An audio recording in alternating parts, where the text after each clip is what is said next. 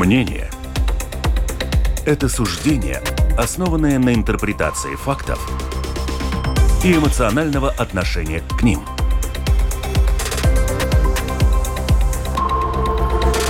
Открытый разговор с Ольгой Князевой на Латвийском радио 4. Приветствую радиослушателей в передаче «Открытый разговор» на Латвийском радио 4. С вами Ольга Князева. Ну что, итоги недели подводим сегодня в пятницу. Слава богу, пятница, как говорится, дожили, потому что неделя, на самом деле, по-моему, была такая жутко информационно загруженная, как мне кажется. И мои коллеги-журналисты, которых я сейчас представлю, журналисты и политологи, они наверняка со мной согласятся, потому что очень было много информации, приходилось вот прям буквально прорываться сквозь нее. Это если ты еще не смотришь какие-то социальные сети, где пошли вот эти дополнительные версии, ты все это читаешь, в голове каша, конечно, бывает. И поэтому вот мы вместе со своими коллегами, Артур Быков, политолог и журналист портала ТВНЕТ. Здравствуйте. Мы попытаемся разобраться. И Андрей Хотеев, рада представить, заместитель главного редактора журнала «Телеграф». Добрый день. Приходится, коллеги, вот прорываться сквозь слои этой информации, что-то отсеивать, что-то там, я не знаю.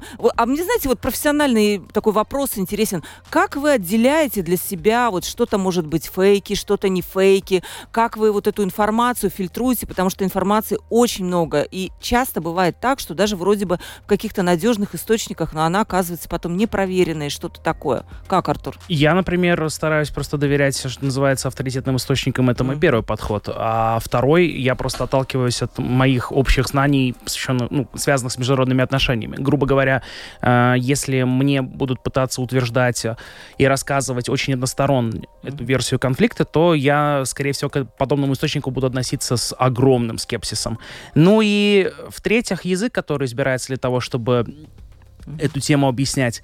Чем более он эмоционален, тем менее я доверяю источнику. Я считаю, что журналист хороший должен оставаться объективным и нейтральным.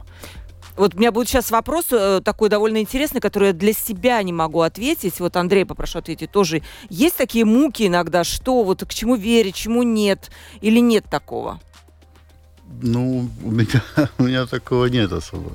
Потому что есть, я тоже вот люблю, у меня открыто сейчас на экране агентство «Лето», я тоже стараюсь, официальную информацию брать такую. Знаете, что интересно, вот Артур говорил насчет того, что беспристрастная информация, это как раз BBC. Буквально 2 дня назад столкнулась с тем, что слушатели и другие вообще международные организации обвинили их в том, что они отказались называть террористов ХАМАС террористами. Они называют их организация, что-то еще. И они получили просто шквал критики, но они объяснили свою позицию тем, что если мы начнем их называть террористами, тогда мы не будем такие независимые, непредвзятые, и мы поэтому отказываемся так говорить. Мне кажется, что в некотором смысле это неплохая такая попытка отмазаться от той репутации, которая существует у BBC, например, в Великобритании. Я объясню, что я имею в виду. Возможно, здесь нам со стороны видится, что BBC — это вот прям такой оплот так называемый, да, мне очень не нравится этот термин «левая журналистика», но просто для удобства его использую сейчас, да, вот так называемой левой журналистики. При этом, если вы окажетесь в Великобритании, я вам гарантирую, что в любом вот так называемых левых кругах вам скажут, что ни за что нельзя читать BBC, потому что большей защиты пропаганды Израиля ты днем с огнем в британских СМИ не сыщешь. Что, на мой взгляд, является прекрасным показателем того, что, скорее всего, BBC действительно в меру своих сил и возможностей освещает эту ситуацию объективно. Даже можно, по-моему, зайти на страницу Википедии на английском языке и прочитать отношения BBC с Израилем и Палестиной, и вы увидите претензии с обеих сторон. Андрей, надо ли вот прессе быть на чьей-то стороне, считаешь? Или нужно быть все-таки максимально объективным, отражать две стороны? Получается ли так? В идеале, конечно, объективно, особенно если это касается общественных СМИ, которые являются ваше радио и является тоже BBC, это общественное. Оно не имеет права быть ни справа, ни слева. Оно должно быть, как говорится, соблюдать интересы всего общества, которая может быть расколота на правых, левых, там, демократов, консерваторов и так далее. Поэтому они должны быть объективными. Однако частные СМИ имеют право на свое мнение. И некоторые из них имеют левую позицию, да, ну, как если мы взяли Британию, то это там, The Guardian, допустим, да, а газета там Daily Mail и The Sun, это уже более правые, консерваторов поддерживают.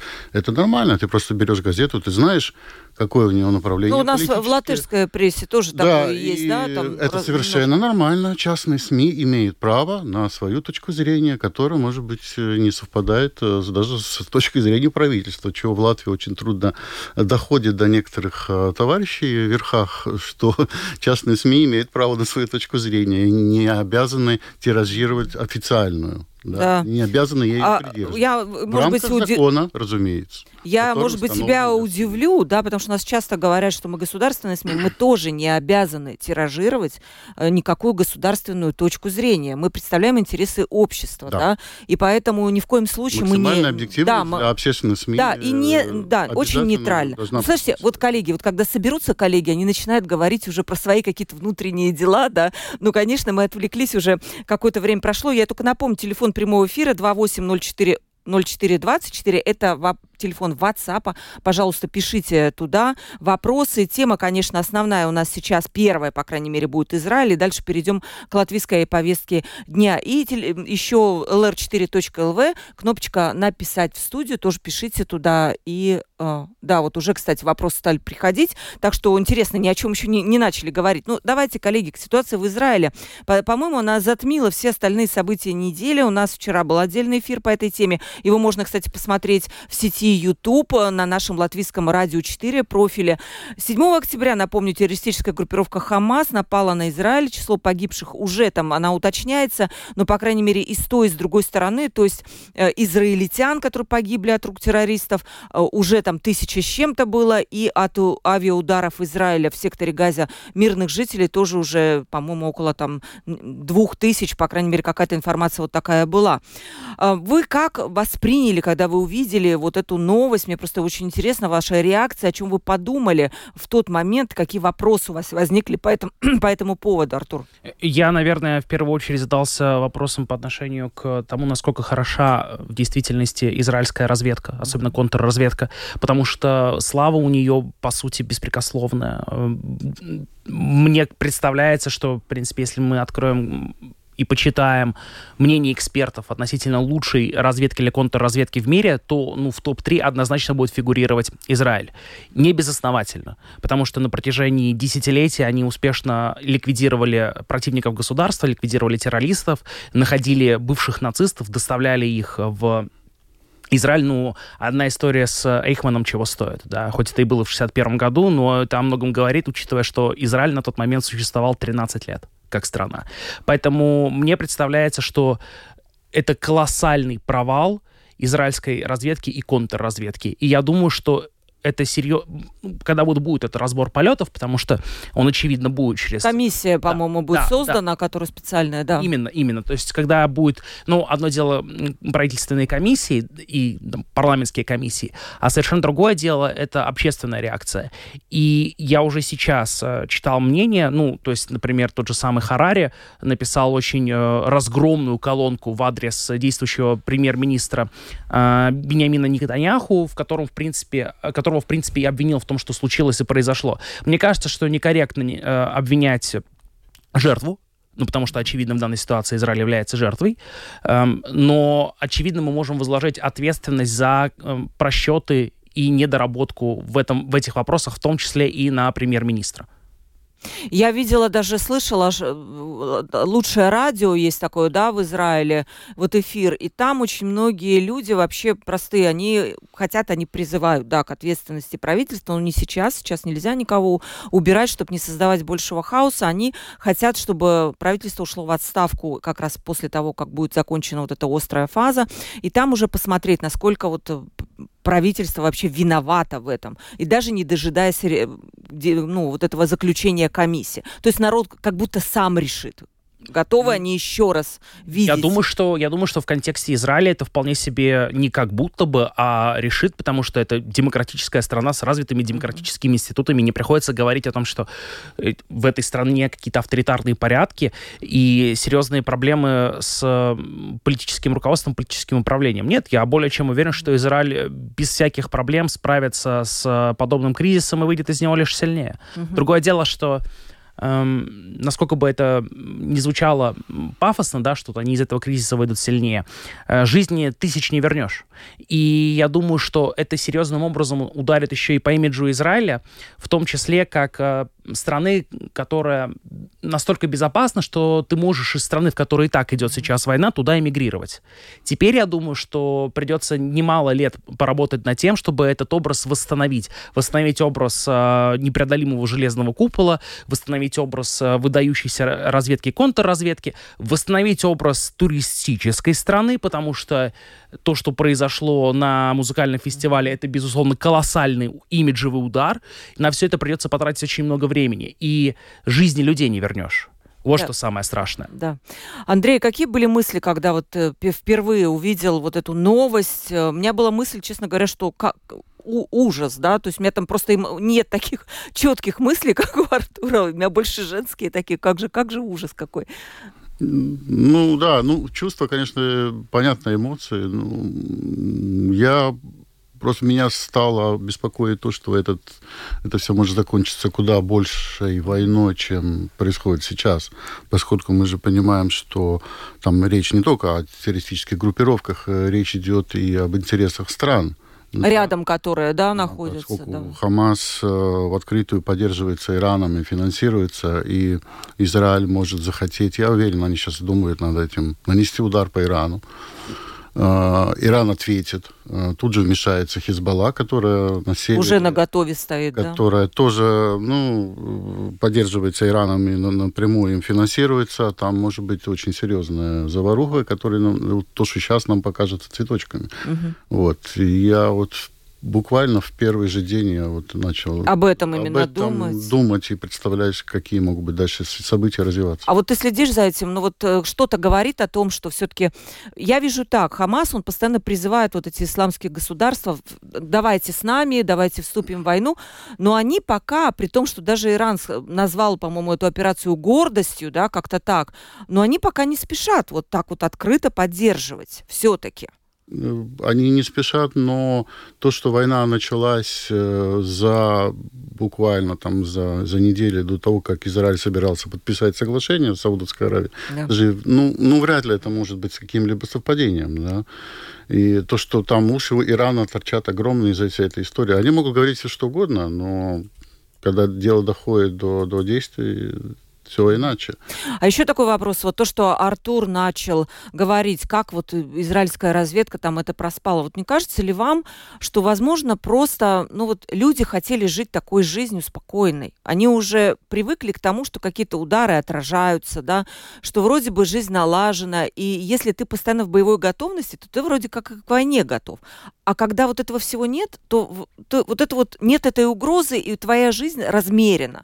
Может быть, в этом плане что-то было. Плюс какие-то внутренние, не знаю, там, политические распри в Израиле, которые тоже не способствовали. Нет, обычно они просто расслабились. Я про то же хотела сказать, да. Уже где-то как минимум десятилетия Израиль на подъеме, и относительно безопасная жизнь была для населения, экономический подъем. Спецслужбы достигли таких высот, что им показалось, израильские, что они могут предотвратить все. Они прослушивали каждые разговоры, каждую электронную почту просматривали. Им просто не пришло в голову, что какие-то террористы могут просто отказаться от телефонов и организовать что-то только при личных встречах. Да? Если там нету ни одного агента, да, так оказалось, не было, то все... И вся эта огромная техника, все эти компьютеры безумные, которые анализируют и так далее, они не нужны. Да, и то есть такие вещи, которым любую технику можно обойти пешком, как говорится, да, и добиться результата. То есть это не было учтено, это очевидно. Просто расслабились, почивали на лаврах, и все было хорошо, и думали, что так и будет дальше. Но, к сожалению, жизнь показала, что все обернулось печально. Артур, вот такой вопрос. Все-таки ХАМАС, они же тоже там не дураки сидят, да, раз такую операцию спланировали. Что они хотели? Понятно же было, что Израиль ответит. Какая была цель? Или просто война ради войны, ради вот какого-то количества жертв, ради крови? Надо отталкиваться просто от корневой идеи, да, которая лежит в основе ХАМАСа, а именно уничтожение Израиля как страны. То есть мне представляется, что мы здесь... на Западе, в Восточной Европе.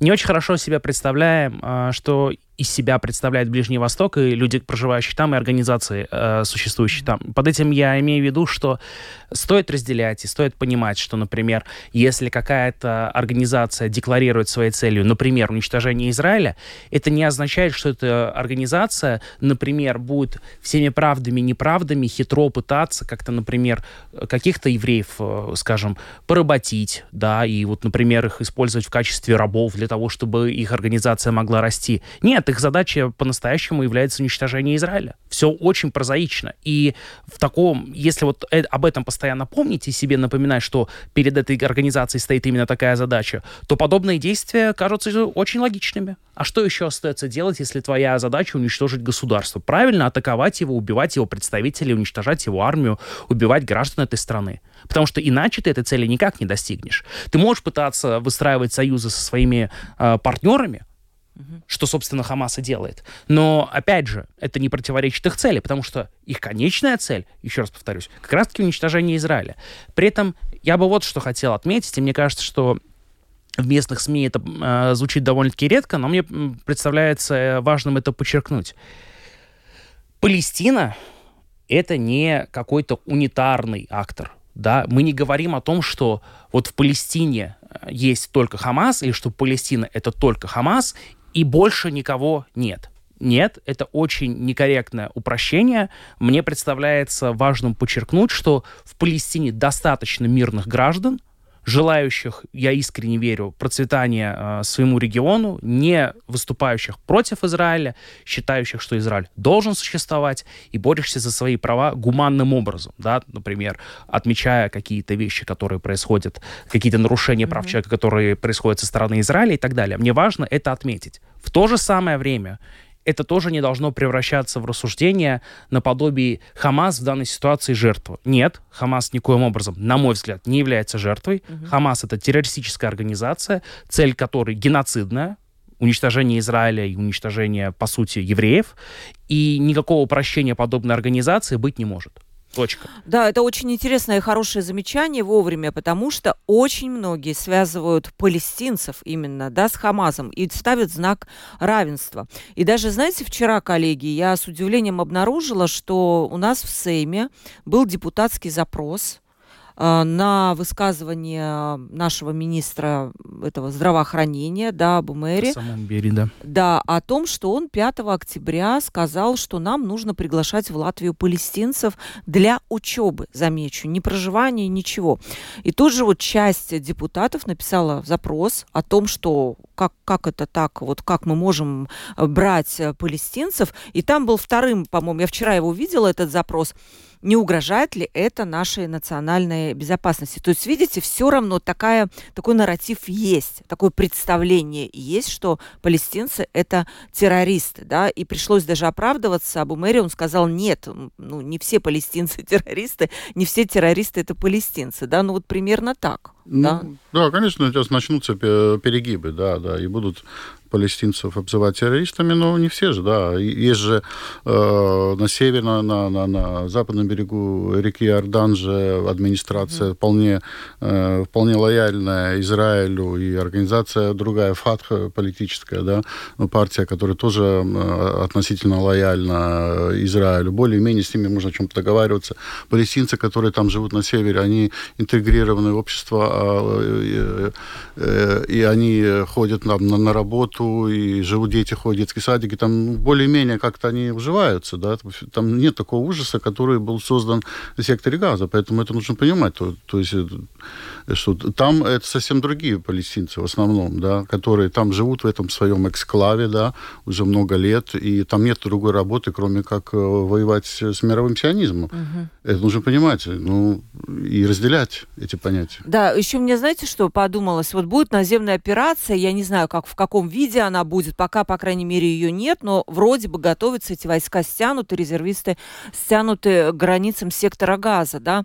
Ну, вот вчера у нас были две представительницы прям с Израиля, они, конечно, всеми руками за эту операцию, а на этом лучшем радио в Израиле там выступают эксперты, которые прямо говорят, что не надо никого там предупреждать, мирных жителей, надо снять белые перчатки, сказал один из экспертов, которого я слышала. Ну, хорошо, ну, там, сделают там зачистку. Но ведь ХАМАС — это идеология, по сути. Ну, вырастут другие.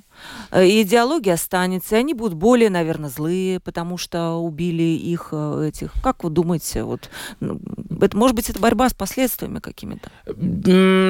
Да, и в то же самое время возникает, на мой взгляд, тоже вполне себе резонный вопрос, насколько какого бы то ни было рода подобной организации жизнеспособны, как только они лишаются своих лидеров.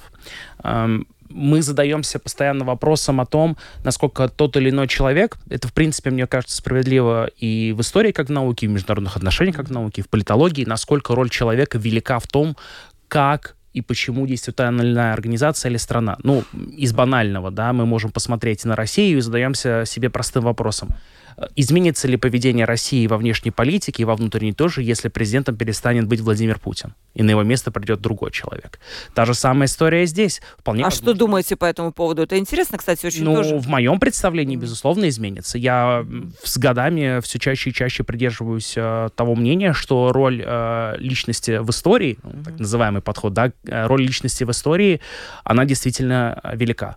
Подчас она бывает настолько велика, что определяет судьбы всего мира. Увы.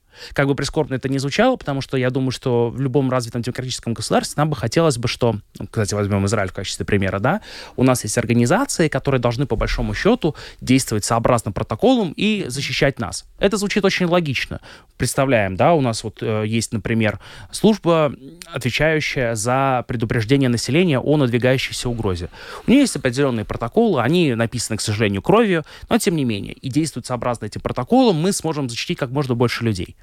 Это все очень здорово, ровно до тех пор, пока, не дай бог, у этой страны появляется какой-то сумасшедший лидер, который все эти протоколы выкидывает в мусорное ведро, который полностью меняет вертикаль власти, подчиняет ее себе и своим интересам, и решает, не знаю, начать геноцидную войну против Ирана. Я очень утрирую, но я тем самым хочу показать принцип, что подобное возможно. Поэтому, отвечая как бы на вопрос о том, можно ли вот такой вот ковровой бомбардировкой снять белые перчатки, уничтожить ХАМАС на корню, я думаю, что это не исключено. Я бы не был так уверен, что вот подобная идея возродится аки Феникс. Нет, мне кажется, что шанс того, что эту организацию можно уничтожить на корню, уничтожив все политическое руководство, да, всех потенциальных и действующих лидеров, это вероятно, да. Угу. Ну вот нам надо уже к другим темам переходить, но все-таки такой главный вопрос. Я понимаю, что он очень сложный, мы не найдем ответа, просто это ваше мнение.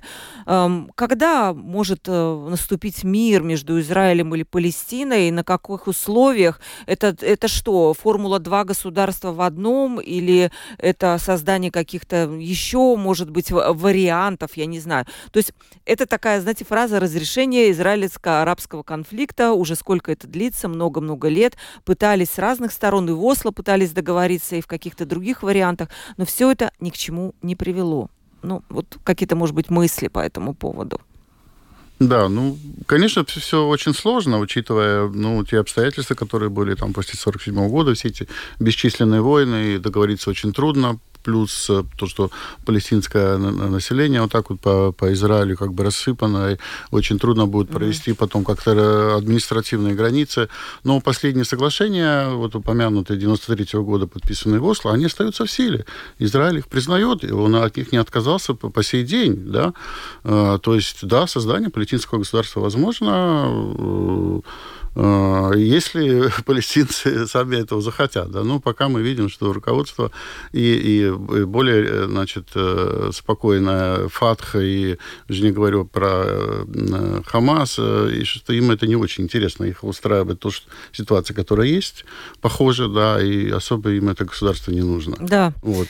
И вот эта форма, она была в 93-м году разработана, еще Ясер Арафат подписывал, и по ней можно дальше работать. Я думаю, рано или поздно, ну, не в ближайшие годы, что-то подобное должно произойти. Я думаю, произойдет, да. Ну, скоро, конечно. Коллеги, я предлагаю... Есть, может быть, что-то важное сказать, или мы можем дальше продолжать, потому что я хотела бы перейти, мне кажется, очень тоже важная тема. Я только напомню, телефон прямого эфира 28 04 04 24, lr4.lv, кнопка «Написать в студию». У нас в студии Артур Быков, политолог, журналист портала ТВНЕТ, и Андрей Хотеев, заместитель главного редактора журнала «Телеграф». Как вы оцениваете вот это решение остановить работу пограничных контрольных пропускных пунктов Вентули и Педадзе? Такое решение принял Кабинет министров вчера, по-моему, на очередном заседании. На этот шаг правительство пошло из-за решения Российской Федерации о том, что КПП Вентули с 16 октября должен стать единственным погранпереходом, через который граждане Украины могли бы сухопутным транспортом попасть в Российскую Федерацию. Для справки, я просто для наших слушателей уточню, что у Российской Федерации в Европе есть сухопутные пункты с Латвии, Литвой, Эстонии, Финляндии и Норвегии. Из Латвии въехать в Россию можно было через 7 КПП до сих пор. Еще 7 КПП находятся в Эстонии, более 10 в Финляндии, в Норвегии 1. И вот остался фактически Россия для перехода сухопутным путем из Европы в Россию, оставляет только маленький латвийский пункт в Вентуле. Наши политики, узнав об этом решении, подумали о том, что же будет на этом пограничном пункте Вентуле, если все, кто шел раньше через вот эти все возможные пути КПП, пойдут через нас. Этот пункт просто закрыли. Как вы видите, Артур, вот это вот решение, правильное оно или нет? Потому что я видела, как в соцсетях говорят: да, правильно, нам не надо хаоса, у нас и так этого хаоса хватает.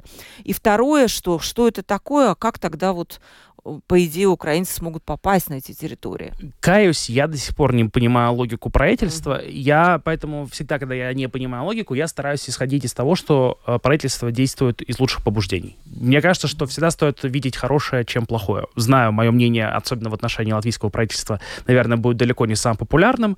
Я спокойно это принимаю.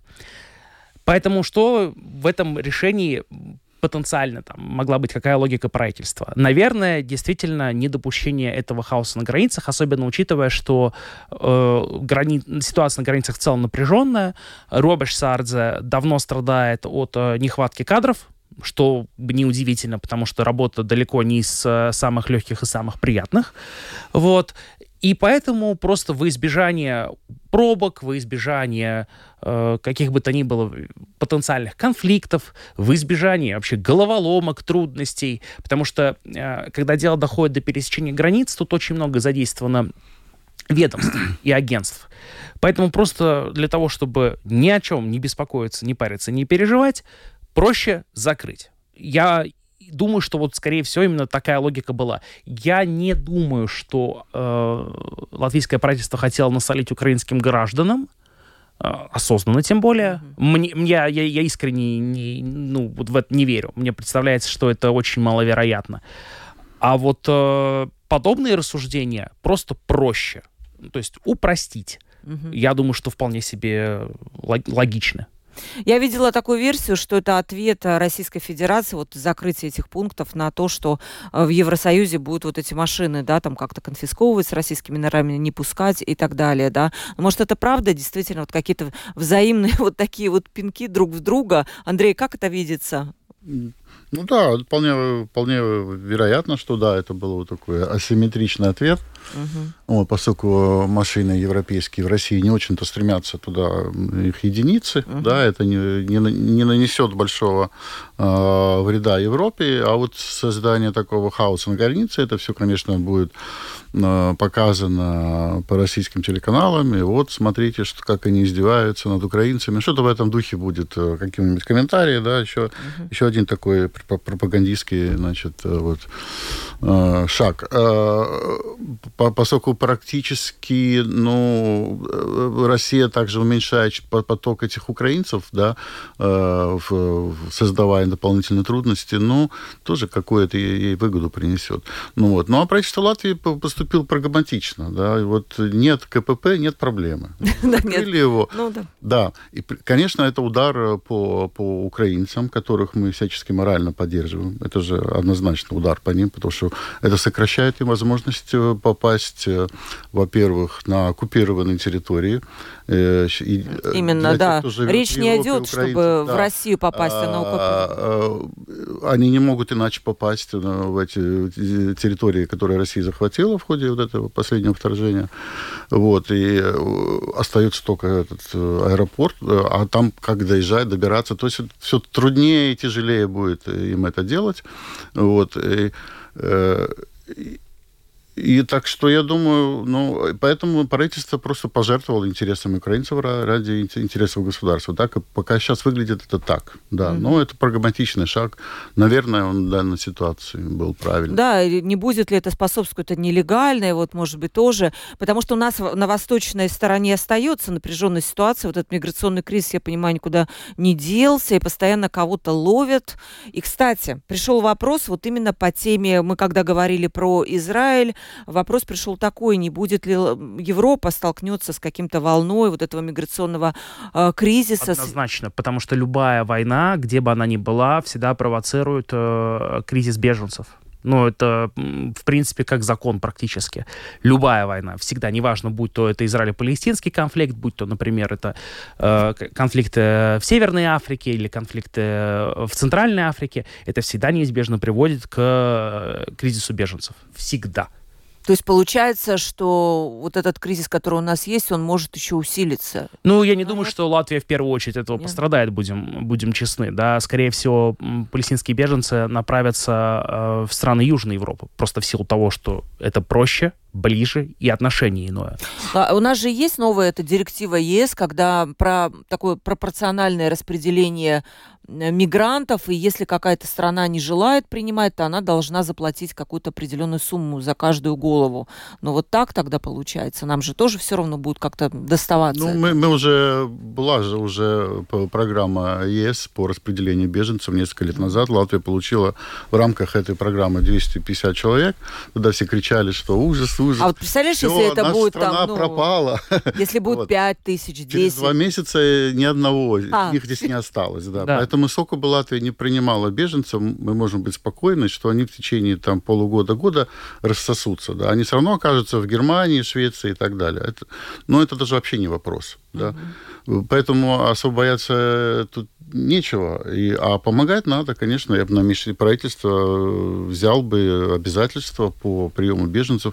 У нас хватает... Но у нас есть, возможности, я думаю... Да, ну, понятно, что меня не обеспечат здесь шикарную жизнь, но что-то... Да. Но видите, даже открытие рынка труда, я вижу, вызывает просто...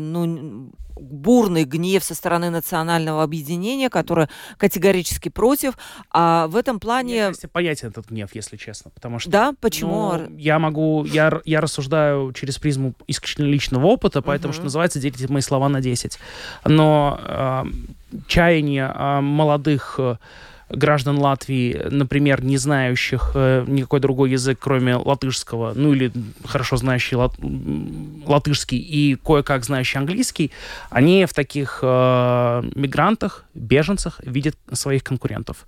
Им и без того нелегко пробиться на рынок труда. А здесь появляется рабочая сила, которая дешевле, которая готова делать и работать, ну, за копейки. И делать готов примерно все, что угодно. И в такой ситуации они понимают прекрасно, что это удар по их каким бы то ни было чаяниям и надеждам на то, чтобы найти себе работу здесь. Что неизбежно приводит к следующей мысли: зачем мне пытаться ловить счастье тут, при всех минусах, которые есть в нашей стране, но все-таки в моей родине, с родным языком, с своими близкими друзьями, если я могу отправиться на золотые прииски, хотелось было сказать, ну, в каком-то смысле это так можно назвать, в Норвегию, работать на нефтяной вышке, зарабатывать за 2 месяца примерно годовую зарплату, которую я мог бы себе, которую я мог бы заработать тут. То есть мы выталкиваем молодежь таким образом из однозначно, страны? Однозначно, я думаю, что многие представители молодого поколения латвийцев именно так это и видят. Не обязательно, что это так и есть. Mm-hmm. Важно понимать, да. Рассуждение о том, что вот сейчас мигранты приедут, отберут все наши работы, ну, на мой взгляд, является сильным преувеличением, вообще далеко от истины. Но то, что это так воспринимается, подчас важнее, чем факт. Потому что именно восприятие диктует наши дальнейшие действия, а не факт. Ты можешь сколь угодно много говорить человеку, что самолет — это самое безопасное средство транспорта, но он не будет на нем летать, потому что он аэрофоб. Все. То есть старайся как хочешь, но у тебя ничего не получится. Та же самая история здесь. Если человек убежден, что мигранты будут убирать у него работы, он, будет выступать против этого, а если их увидит, то решит, зачем мне здесь что-то пытаться делать, да? Поеду в Норвегию, Великобританию, в Германию, Нидерланды, называйте любую страну, и там устроюсь. Угу. Вот, кстати, пишут нам слушатели, но вообще-то гастарбайтеры не могут в Латвии работать за копейки, им же нужно по закону платить меньше, им же по закону нельзя платить меньше минимальной зарплаты. То есть там есть вот эти ограничения, когда принимают каких-то гастарбайтеров, то там есть. А еще по закону нельзя платить зарплаты в конвертах. То есть намекать... Ну да, есть, знаете, какая вещь... Я просто к тому, что наличие закона не означает, что он соблюдается. У нас теневая экономика, поправьте, Ольга, вы лучше разбираетесь в этом вопросе, но что-то около 20-30% от ВВП. Ну, 30 вы загнули, но 20, по-моему, 3 было, да? Ну, вот, это много-много. Да, то есть я к тому, что... Ну, еще раз, это здорово, что слушатель указывает на наличие закона, и было бы потрясающе, если бы законно бы в нашей стране бы соблюдались. Я могу ответить нашему слушателю. Я видела недавно данные, откуда въезжают в Латвию вот эти иностранные работники. То есть, да, работодатель местный может взять их напрямую. Андрей, может быть, меня тоже поправит попозже, да. И там есть это правило о средней зарплате. Но у нас огромное количество мигрантов въезжает через Польшу, через Литву. То есть они устраиваются там на работу, а сюда их просто направляют, итка командировка, да, ну вот так вот. Да, есть закон, который, если предприниматель выписывает работников из-за границы, он должен платить не меньше средней зарплаты по отрасли. Но существует множество способов этот вариант обойти. Я, например, знаю, что строители рабочих из Китая выписывали, оформляя их футболистами. А поскольку футбол — это не отрасль, серьезно, их записывали в футбольный клуб. Я даже знаю, какой, но не буду говорить. Не говори, да? Вот. Их записывали футболистами. Естественно, в футбол они не играли. Они на стройках вместо мяча таскали, значит, кирпичи. А поскольку футбол — это не отрасль, там футболистам можно платить сколько хочешь. Так что, может быть, им даже официально платили белую зарплату, как футболистам, там, сколько они зарабатывали, да. Ну, не исключено, что и в конверте получали, да. Просто футбол был вариант, как их законно привести, потому что на это закрывают глаза. Более-менее, да, футболист, ладно. Ну, вот всегда люди, бизнес что, найдет, где... Да, вариантов обойти эти ограничения миллион, да. А то, что предпринимателям катастрофически не хватает дешевой рабочей силы в некоторых отраслях, это факт. Местные люди не хотят там работать ни за какие деньги. Да. Что понятно, опять же. Да, эта ситуация везде такая. И в Англии тоже выписывали латвийцев не от хорошей жизни, потому что англичане не хотели эти грибы собирать. Да. А латвийцы были еще готовы на это, за эти деньги. Да? А сейчас у нас такая же ситуация. Уровень нашего благополучия, как бы мы ни ныли, уже такой, что мы просто не хотят люди работать за 600 евро, 700, как за минимальную зарплату. Ну, никто не хочет. Он лучше на бирже или будет сидеть у кого-то на шее. Либо отправиться в другую страну. такие варианты тоже есть, да, конечно. Ну, последние годы этот отток уменьшился, но, тем не менее, он все еще... Да, ну вот наши слушатели продолжают писать, что, да, они привозят людей через Польшу, например, потому что тогда не надо держать вакансию месяц, не надо возиться с оформлением виз и разрешения на работу. Но это ненормально, но и налоги туда же уходят, ну, конечно, правильно? Да. Налоги тоже уходят в Польшу. Почему бы тогда не сделать такую систему, где налоги бы оставались у нас, и можно было бы как-то официально трудоустраивать это и для социального бюджета. Ну, в общем, это отдельный разговор, действительно. Как вы относитесь, коллеги, к тому, что у нас вот письма? Моя дочка на этой неделе пошла в школу, получив письмо счастья. Ну, не она, а школа получила письмо счастья от, в кавычках, конечно, счастья, о бомбе. Такие же получили, по-моему, 300 с чем-то школ. На следующий день все это продолжилось. Такого я не припомню, честно говоря. Поэтому мы сегодня, наверное, может быть, очень коротко это обсудим. Как вы это видите? Ну, ничего положительного, никаких положительных эмоций меня это не вызывает, мягко говоря. Во-первых, это приличная травма может быть для ребенка. Да. Во-вторых, опять же, очень плохо, что пока мы не получили от полиции убедительное доказательство того, что они знают, кто это. Наоборот, нам сообщили, что человек, который этим занимался, человек не глупый. И как бы приличным образом себя защитил.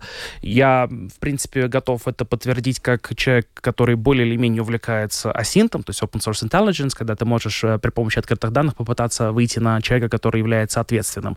Но вот могу сказать, что моих базовых навыков близко не хватило для того, чтобы понять, кто это и что он из себя представляет. Ну и, разумеется, очень неприятный месседж, потому что одно дело, когда ты массово рассылаешь всем сообщение о том, что заложена бомба, а другое дело, ты в это все вкладываешь невероятной степени расизм, нацизм, ксенофобию, просто зашкаливающую. И это тоже не очень хорошо, учитывая, что в обществе, очевидно, существует напряжение на национальной почве, и такие вещи только усугубляют это напряжение. А где там было такое вот какие-то? Я просто... Было, мы получили в редакции. Нам тоже пришло это. Вам письмо, пришло, да, тоже, да? Да, и да. Что было написано конкретно, что сейчас вот в редакции все взорвется? Да, что вот вчера мы не смогли взорвать, но сегодня точно взорвем. 10:00 будет детонация. И последнее предложение, что наша организация будет продолжать, буквально сейчас вот процитирую, будет продолжать рвать руки и ноги латышским детишкам. Вот такое было последнее предложение вот этого письма, которое было разослано в русские школы. Оно тоже приходило, да, по-моему. Ну да, но вот моя дочка в латышской учится, поэтому на нее это выпало. То есть вот эта попытка вызвать национальную вражду, да, которая в этом письме была. В принципе, это же можно было не писать, это последнее предложение, но оно зачем-то было написано. Это значит, человек, который рассылал, или организация, вот она думала в том числе о том, чтобы поссорить, значит, русских с латышами. А вот эти русские, они такие... То есть это кто-то рука Москвы? Да, черт его знает. Не обязательно. Не обязательно, нет. Ну, я надеюсь, что поймает. Знаете, еще такой вот, может быть, как-то многие тоже в социальных сетях, я видела... не совсем одобрили вот эти слова полиции о том, что уровень угрозы низкий. Потому что это знать на самом деле нельзя. Какой там уровень угрозы. Да? Вот они считают, что низкий. Родители считают по-другому. Кстати, ассоциация, по-моему, профсоюз учителей тоже не считали, что это уровень угроз низкий. Вот нет ли тут какого-то хаоса, нет ли какой-то четкой картины, как надо действовать, когда есть вот такая ситуация? То есть, в общем-то, кризисный менеджмент. Я бы сказал, что я в этом вопросе скорее доверяю полиции, чем наблюдателям со стороны, по той простой причине, что полиции доступно чуть больше информации, чем нам. То есть они, я думаю, могут отследить, например, потенциально процесс закупки необходимых веществ для создания взрывчатых веществ. То есть я думаю, что они могут это отследить. Во всяком случае, я на это надеюсь. Поэтому они, наверное, располагают чуть больше информации и, следовательно, на основании этого принимают решения. Во-вторых, я думаю, что они тоже в состоянии и умеют анализировать определенные модели поведения. Это, впрочем, не означает, что мы теперь должны сидеть и смеяться над родителями или над учителями, которые считают, что угроза на самом деле выше, чем полиция так думает. Нет, мы не должны над ними ни смеяться, ни высмеивать, ни издеваться, а относиться с уважением к тому, что человеку вполне себе по понятным причинам страшно. Если ему страшно, то мне кажется, что в последнюю очередь такому человеку стоит предъявлять претензии, а наоборот стоит проявить к нему эмпатию, сострадание, сочувствие, предоставить необходимую психологическую помощь, потому что мне кажется, что для многих детей подобное, это, безусловно, неприятно пережитая травма, и я понимаю, наверное, что сейчас я тоже вполне мог бы столкнуться с замечаниями на уровне, ну, как же, вот мы выросли и не такое видели в своей жизни, да, всякое бывало. Я очень рад, что люди выросли в куда более плохих условиях и смогли многого добиться. Это не означает, что теперь дети должны расти в таких же плохих условиях и преодолевать психологические травмы. Нет, стоит проявить к ним симпатию, стоит проявить к ним сочувствие, уважение и проявить его к учителям, а не сидеть, например, и говорить, что «да вы ничего не понимаете». Угу. Тоже неправильно. Коллеги, ну у нас осталось буквально там несколько минут, и я очень прошу коротко, Андрей, наверное, тебе, да, прокомментировать. 9 октября комитет Рижского муниципалитета проголосовал за снос бюста академику Мстиславу Келдышу, стоявшего у здания Латвийского университета в центре Риги. Более 40 лет стоял этот монумент. И ранее улицу Келдыша в Риге переименовали в честь латышских писателей братьев Каудзита. Открываю новость в лете. Вот буквально час назад вышло общество Латголес предлагает переименовать Рижскую улицу Масковас в улицу Латголес. Улица Масковас носила название Латголес в период с 1938 по 1940 год. И члены общества считают, что название улицы Масковас содержит негативное политическое послание. Андрей смеется. Ну, вы видите, коллеги, негативное политическое послание в улице Масковас, которое тоже, ну, в общем-то... Ну, не вижу, нет. Ну, да, улица же была когда-то Латголес. Да. То есть я не вижу ничего страшного переименовать. С другой стороны, это будет стоить каких-то денег определенно, да, вот смена... Ну, там, да, это вот не маленькая, улица-то длинная. Да, улица очень длинная, это будет довольно затратно. Ну, если власти решили, что вот это не жалко таких денег ради каких-то великих идей, что после этого в Риге переименование наступит мир, спокойствие, и все, значит, проблемы будут решены в обществе и так далее, то да. Но что-то мне кажется, что не будет этого, никакого такого результата хорошего. А что касается Келдыша, то его судьба была решена после того, как убрали Пушкина. Раз уж Пушкина убрали, то уж трижды Героя Советского Союза, ну уж по-всякому нужно убрать. Да. Примерно, они же там и стояли где-то рядышком друг с другом, да, на берегу канала. По мне, так, не знаю, может, перенести бы куда-нибудь, куда-то ближе к Академии наук, допустим, все-таки ученый. Ну, не знаю. Это вопрос городским властям. У меня такого нет. Мнения, да, что... Вот еще, кстати, Дом Москвы написано, что Национальная дружбескомиссия Росина парнеемт Москва с нами эку валст и пашума. То есть в государственную собственность переходит Дом Москвы тоже для того, чтобы, ну, там, как бы, я так понимаю, для того, чтобы контролировать то, что там происходит. Ну, избавление от советского наследия, Артур, вот если очень коротко, ну, до какой степени оно должно идти? Ну, хорошо, улиц не будет, памятников не будет. Что еще? Где еще есть то советское наследие, где вот уже, ну, мы поймем, что мы избавились? Мне представляется, что, в принципе, это в некотором плане борьба с ветряными мельницами, но в то же время я бы не был бы столь критичен, наверное, к подобного рода вещам, потому что я смотрю на это под другим углом. При этом при всем я прекрасно понимаю тех людей, для которых, например, видеть улицу Масковас или видеть, например, памятник Пушкину доставляет серьезный дискомфорт. Я, по счастью, моя семья не пережила никаких ни депортаций, ни притеснений, ничего. Есть семьи, которые пережили все из вышеназванного, да, и репрессии, и депортации, и поэтому это эмоциональное чувство, которое они тесно связывают с Россией или Советским Союзом, мне понятно. Даже очень. И в такой ситуации я считаю, что наиболее корректные варианты — это, собственно, когда такое решение принимается на уровне местных властей. Рижане выбрали такую местную власть. Эта местная власть не пришла, потому что она сама захотела, эта местная власть не появилась с Марса, эта местная власть не захватила эту власть. Ее избрали рижане. Раз они ее избрали, рискну предположить, что подобная политика их устраивает. Если эта политика их не устраивает, через 4 года мы увидим другую. Уже меньше. Да, меньше. Да, я имел в виду, что мы на следующих выборах увидим другую власть. И, возможно, другая власть скажет, что... Зря мы, наверное, снесли памятник Келдыша. И все вернется обратно. Да, и поставят его, может быть, не там, где он стоял раньше, а, например, вот как Андрей предложил, рядом с Академией наук. То есть не стоит, мне кажется, смотреть на многие вещи как на нечто то, что неизбежно, да, и будет до конца наших дней. Ситуация меняется, что, допустим, и как будет в Латвии после того, как Россия проиграет в войне с Украиной, и Путин не будет у власти, и Россия вернется на международную арену как приемлемый член, собственно, этой международной арены, как поменяется тогда отношение к России здесь, в Латвии, нам придется посмотреть, потому что оно вполне себе может измениться.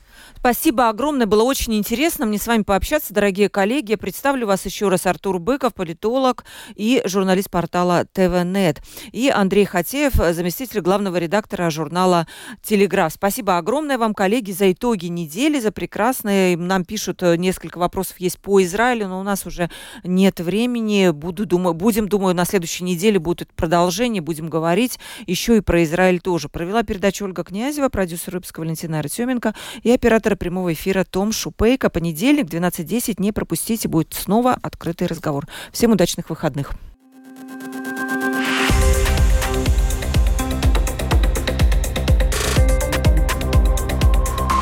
Открытый разговор. Площадка для обмена мнениями по самым важным темам с Ольгой Князевой на Латвийском радио 4.